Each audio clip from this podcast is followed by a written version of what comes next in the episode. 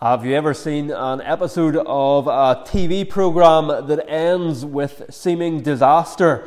It looks like the main characters are trapped somewhere or they're facing certain death, and you have to wait until the next episode to see what happens. Well, that's a bit like where we left things two weeks ago with God's great plan for humanity, because it looked like everything was spinning out of control. The one uh, nation of Israel had split into two Israel and Judah, uh, and both of them had been carried off into exile. Uh, Israel permanently so. Uh, the temple in Jerusalem had been burnt to the ground. Uh, there was no king descended from David on the throne. Things looked bleak. And unlike watching a TV program and knowing that, that there's going to be another episode, uh, in the series. Uh, and so, knowing that, that even though it looks like they're doomed, they're not really going to be doomed, God's people weren't always convinced that there was more to come. Yes, they had God's promises that there was more to come, but, but humanly speaking, things looked bleak. Remember how things had started off in the beginning. God's people were in God's place, under God's rule, and enjoying His blessing and presence. Adam and Eve were in the Garden of Eden. They obeyed God, God's rules. They enjoyed unspoilt relationships with Him and with each other. But they soon disobeyed. Mankind was banished with the garden and no longer God's people by nature.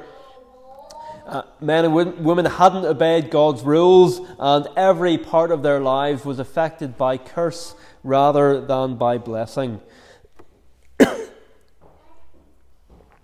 Yet, as soon as Adam and Eve fell, God promised that He would send someone to break the enemy's hold over them. Uh, then, at the time of Abraham, God spent, spelt out in detail what this would look like. God promised Abraham a land, a people, and his presence. And this was partially fulfilled when Moses led the people out of Egypt to Mount Sinai, where they received the Ten Commandments, uh, uh, where God uh, dwelt with them in the, the, tabernacle during their time in the wilderness, uh, and particularly under Joshua when they finally entered the promised land.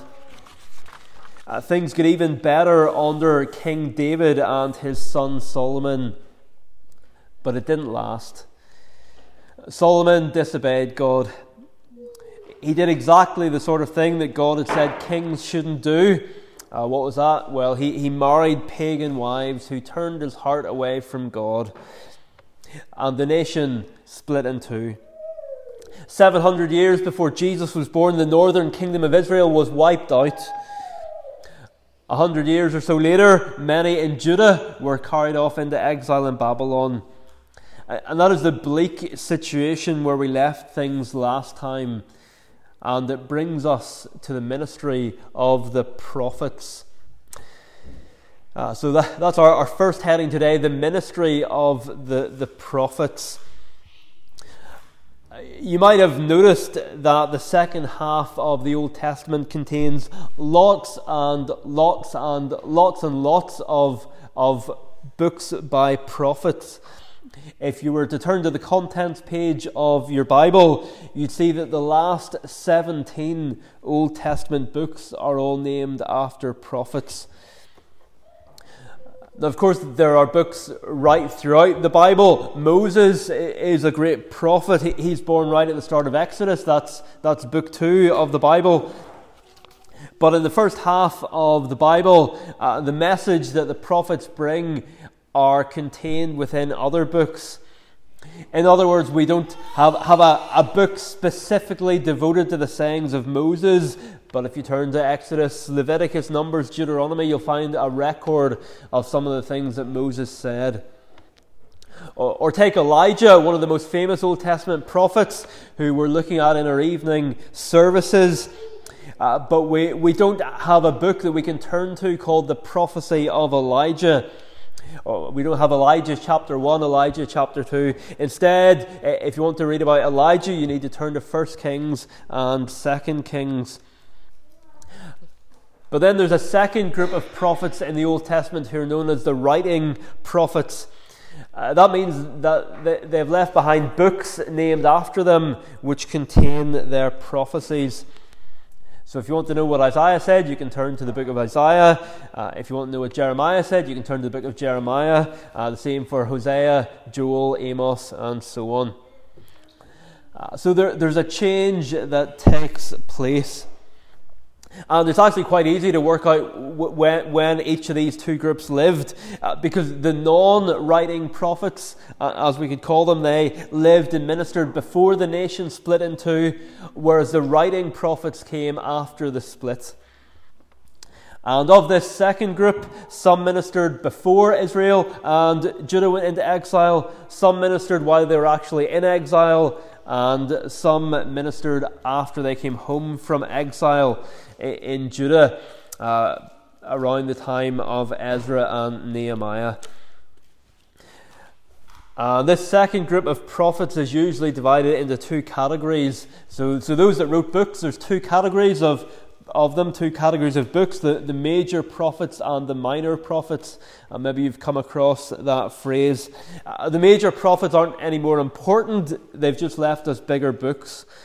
Uh, so the major prophets are, are Isaiah, Jeremiah, Lament, well, uh, Je- Jeremiah wrote Lamentations as well, uh, Ezekiel and Daniel. And then the last 12 books of the Old Testament are the minor prophets. None of that information is essential to remember, but the information is on the handout, and it might be helpful in your own reading as you try and work out how the prophets fit into the big picture of the Bible. Uh, more important than when the prophets lived, however, is the message that they brought. And there were two main themes of the prophet's message judgment and hope. So, prophets brought a message of judgment and hope, or judgment and salvation. Uh, and by the way, when you, when you hear the word prophet, don't just think of someone who predicts the future.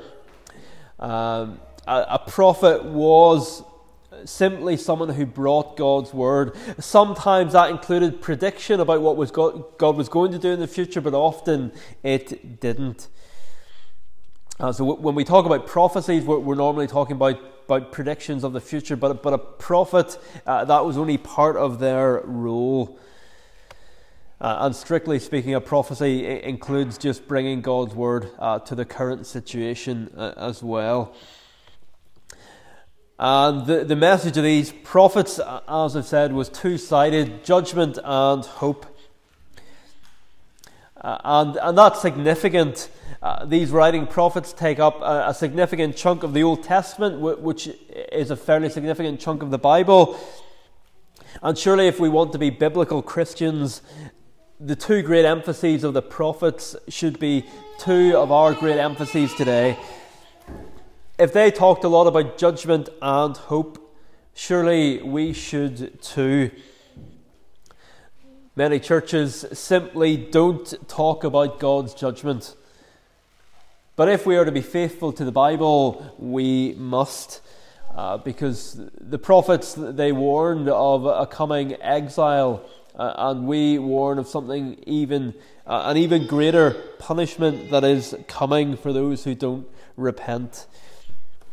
It wasn't that the prophets got a, got a kick out of talking about judgment, but they had to speak the message that God gave them. They didn't have the option of tweaking it or, or changing it to make it more acceptable, and neither do we. The prophets lived at a time when those who claimed to be God's people were ignoring God's law. And the people needed to know that they couldn't live like that and not face the consequences. But then, once they had faced those consequences and been brought into exile, they needed to know that they hadn't been carried off into Babylon and seen the temple destroyed because God wasn't powerful enough. Instead, they needed to know that this had happened because they had sinned. Uh, and we need to know something similar in our day. We see the, the steady stream of headlines about declining church attendance in Scotland. Many will, will read them and think, well, the, the Christian God must be past his sell by date if, if churches are declining and closing. But what would the prophets say about statistics like that? Well, the prophets would point to those stats as evidence of God's judgment. Yes, the, the number of people going to churches has decreased, but, but not because God isn't powerful enough, but because for, for decades uh, in many churches the gospel hasn't been preached, biblical church discipline hasn't been exercised. Uh, the prophet Ezekiel saw a vision of God's glory leaving the temple in Jerusalem. Sin had been tolerated for so long that eventually God just left. Uh, and we shouldn't be surprised to see the same thing happening in our day. Churches where God has been worshipped and His word have been preached have started teaching and doing other things, and it is no surprise that God has departed. And there's no reason for people to go anymore. Another thing that we learn from the prophet's message of judgment is that the standard to which God calls his people remains the Ten Commandments. This was a new era in many ways. The day of the non writing prophets had given way to the writing prophets. Uh, the, the nation is no longer united, but it's split in two. Uh, some of the, the prophets are no longer even in Israel or Judah, uh, but, but they're far from home, living in the, the pagan land of Babylon. Uh, they're living, so they're living in a different place. They're living a thousand years after Moses. Surely, there the Ten Commandments aren't relevant anymore. That was nearly a, millennium ago, after all. Uh, and yet, the Ten Commandments remain God's standard for life on earth. the prophets just, just quote the commandments, they, they don't defend uh, how they still apply. They just take it for granted. So Amos says in chapter 8, he, condemns those who say, When will the Sabbath be over that we may offer wheat for sale? Ezekiel condemns those who made idols. Jeremiah asks, Will you steal, murder, commit adultery, swear falsely, make offerings to Baal, and go after other gods, and then come and stand before me in this house? So times have changed. The people are living in vastly different circumstances. They're living in different, different cultures, some of them. It's all very different from when the Ten Commandments were given. But the prophets don't feel the need to prove that these Ten Commandments are still relevant. They simply quote them and warn the people for not doing them. And perhaps the reason why the prophet's note of warning and judgment isn't sounded in many churches today is because they don't believe the Ten Commandments are relevant. But take away the Ten Commandments uh, and you take away much of the prophet's message. The Ten Commandments are commands for all people in all nations in all ages. God doesn't change, and so his standards don't change. It is significant that the prophets don't restrict their message to Israel. Large chunks of Amos, Isaiah, Jeremiah, and Ezekiel are directed not to God's people but the surrounding pagan nations.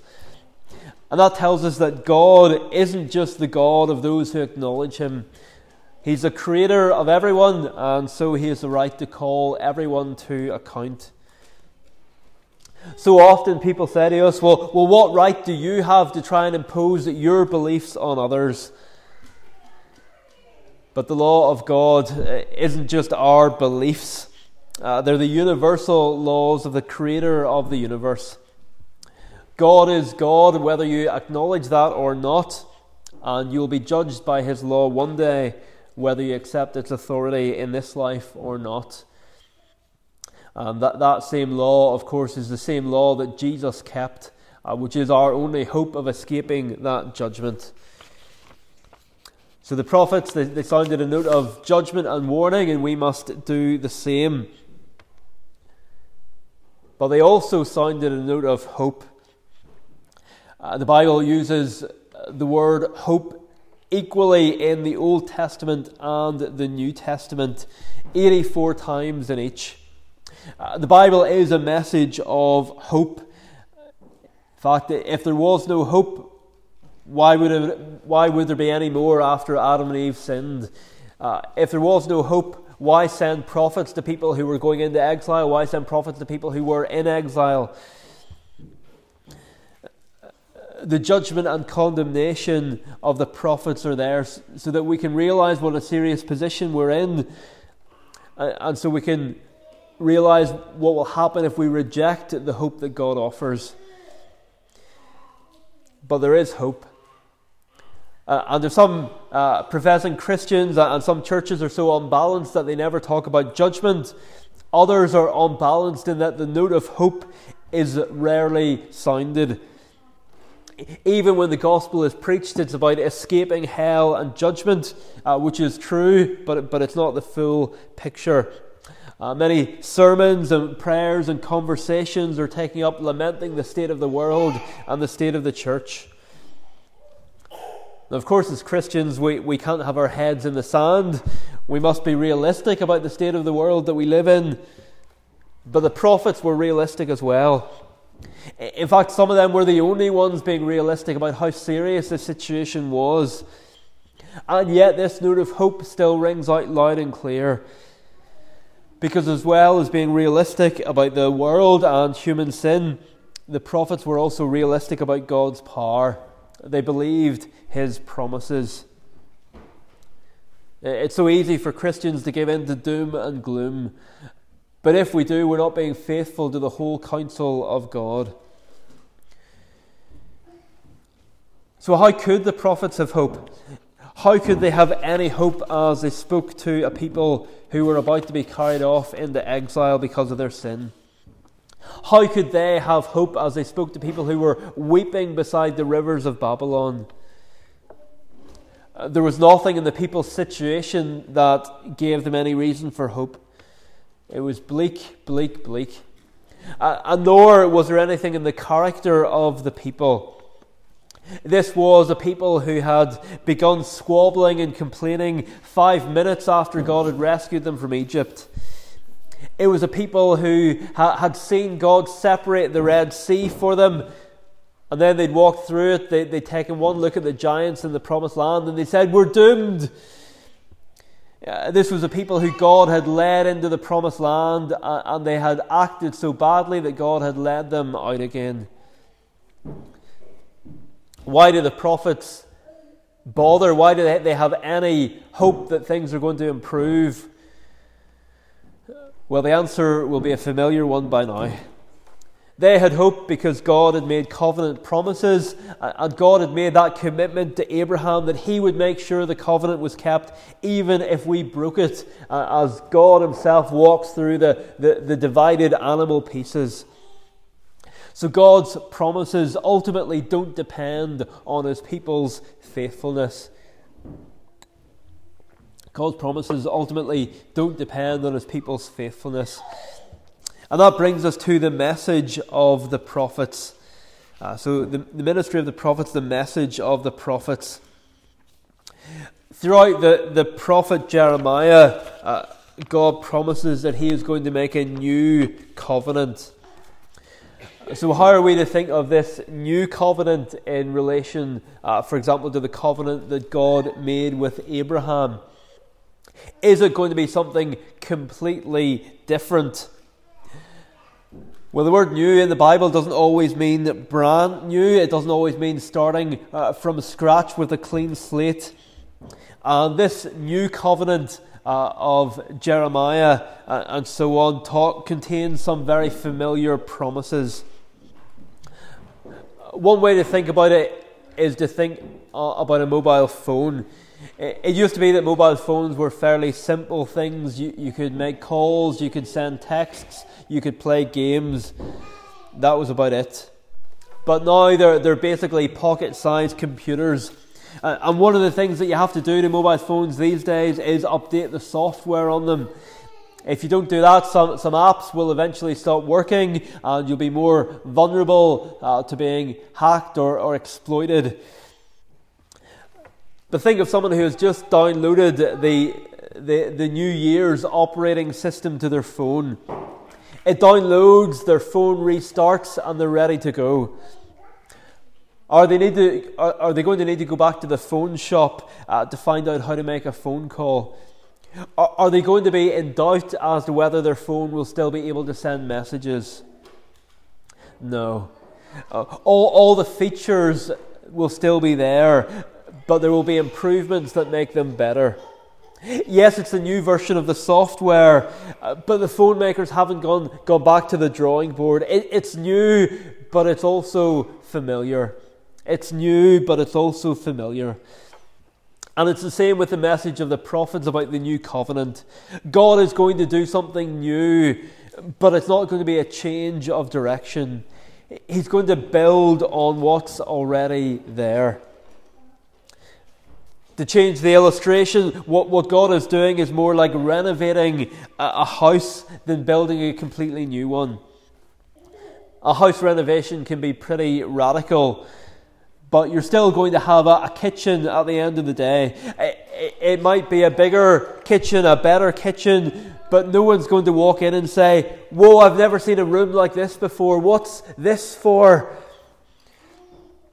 Or if a long lost relative gives you a brand new car that costs £100,000, it might be very unlike anything you've ever driven before, but it will still ha- have a, a, steering wheel, uh, it'll still ha- have.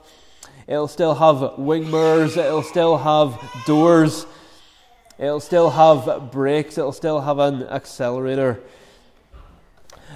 And probably the best thing to do uh, to see what this looks like in practice is, is to, to summarize God's promises under four familiar categories.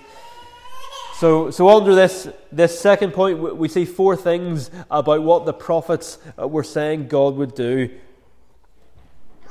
And the first one is about God's people. God's people are in exile, but Isaiah promises in chapter 10 that a remnant will return the remnant of Jacob to the mighty God.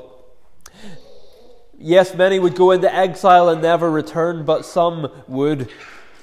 Ezekiel says, I will multiply people on you, I will multiply man and beast, and they shall be multiplied and be fruitful. And I will cause you to be inhabited as in former times, and will do more good to you than ever before. But the prophets promised more than just that God would have a people.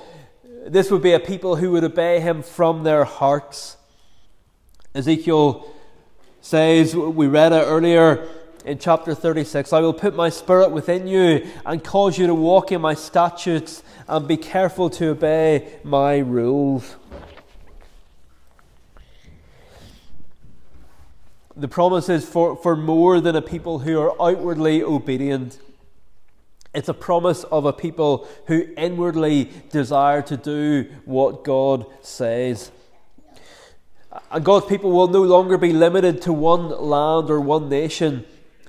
Isaiah 49 6 It is too light a thing that you should be my servant to raise up the tribes of Jacob and bring back the preserved of Israel. I will make you as a light for the nations, that my salvation shall reach to the ends of the earth. That had been hinted at in God's promises to Abraham. Uh, God had said, In you and your offspring, all the families of the earth shall be blessed. But now, this, this universal aspect of the gospel is sounded out like never before. So there's God's people, then there's God's place. Have you ever been away somewhere and thought, I just want to be home? Well, in exile in Babylon, God's people were far from the promised land. But Ezekiel comes to them and gives them a message from God My people, Israel, will soon come home. Jeremiah describes it as like the exodus from Egypt, but rather than coming out of Egypt, the people will come out of all the lands to where they've been scattered. God promises through Jeremiah, I will bring them back to their own land that I gave to their fathers. But the land will be better than before. Isaiah famously prophesies in chapter 11 The wolf shall lie down with the lamb, the nursing child shall play over the hole of the cobra. They shall not hurt or destroy. So we have God's place, then God's rule. We've already thought about the fact that God's people will have His Spirit, who will give them an inward desire to keep His rules.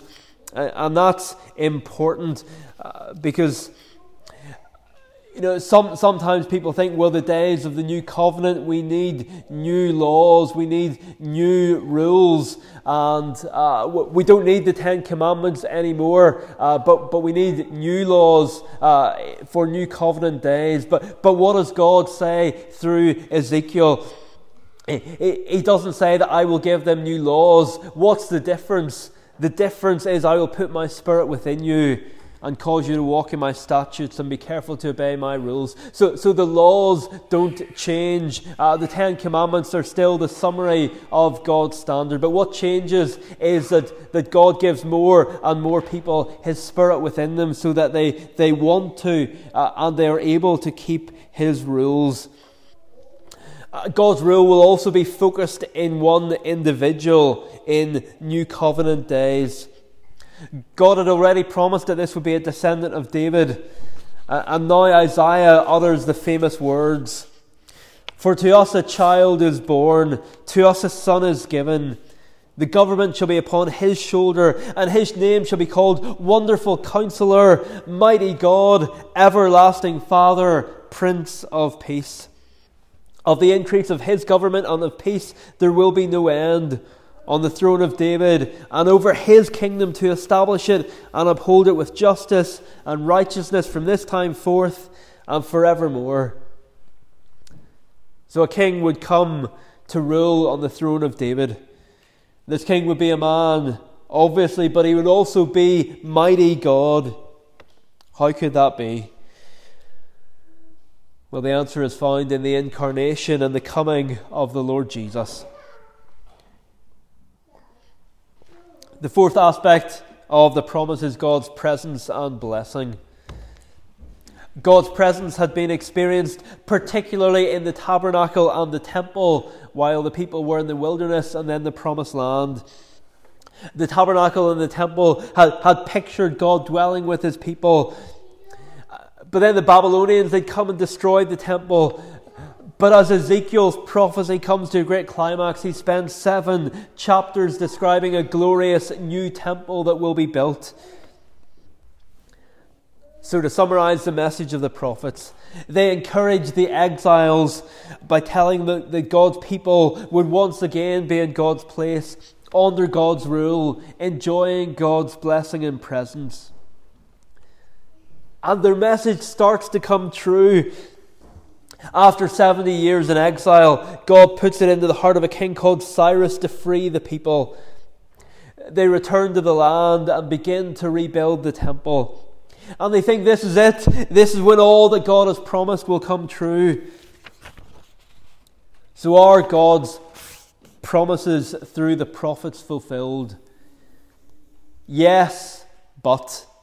Yes, but. Yes, but there's more to come. Let's, let's think about it in turn. First, there's the people promise. God had promised that the people would obey him from their hearts, and some do. But, but Nehemiah returns uh, to lead the rebuilding of the walls of Jerusalem. He, he, he goes away for a while, he comes back, he finds the people treading wine presses on the Sabbath and trading on the Sabbath. He has to rebuke those who have intermarried with worshippers of foreign gods. It was the same sin that Solomon had committed. Uh, rather than God's salvation reaching to the, the ends of the earth, the, the nations of the earth are, are again diluting Israel's faith. Then there's a place promise. God does bring his people back home just as he promised. I, I'm sure it's good to be home but no one is putting uh, wolves into the same field as the lambs just yet. Uh, the people aren't letting their kids play on top of cobra dens just yet. And soon the Romans would come and take over, and God's people would no longer call the shots, even in their own land. Then there's a promise about God's rule. a descendant of David called Zerubbabel does lead some of the exiles back and helps oversee the rebuilding of the temple. But he's just a governor. The Babylonians still call the shots. The throne of David is still empty, still waiting for the great king who God has promised. And then finally, there's a promise of God's blessing. When the people return to the land, a new temple is built, and the younger people shout for joy, but the older people weep. Why? Because they remember the temple that Solomon had built, and this one doesn't match up to it. And interestingly, God's presence, which had departed from the old temple, never returns and fills this one. So are God's promises fulfilled? Partly, partly. It's like the days. Do you remember when you had to, uh, when you took photos, you had to go and get the photos developed, and maybe you'd taken a photo and you thought this is going to be a great photo, and you get it back from the chemist or or wherever, and and yes, everything that you wanted to, to capture in the frame, you, you've got it. Uh, your finger hasn't been in front of it or anything like that. But it's just not quite as good as you'd imagine. Everything is there, everything is in the picture, all the elements are there, but it's not what you thought it would be like. Uh, so, do you see what's happening? As is often the case, God's promises are fulfilled in a couple of stages. The first stage is when the people return from exile. But there is a far greater and more glorious fulfillment ahead. Uh, and that sets us up nicely for next time and the coming of Jesus, in whom all the promises of God are yes and amen. Only through the life, death, and resurrection of Jesus Christ will God's promises be fully and finally fulfilled. Amen. Well, let's close by singing a psalm written in expectation of the coming king who would sit on David's throne just as God had promised.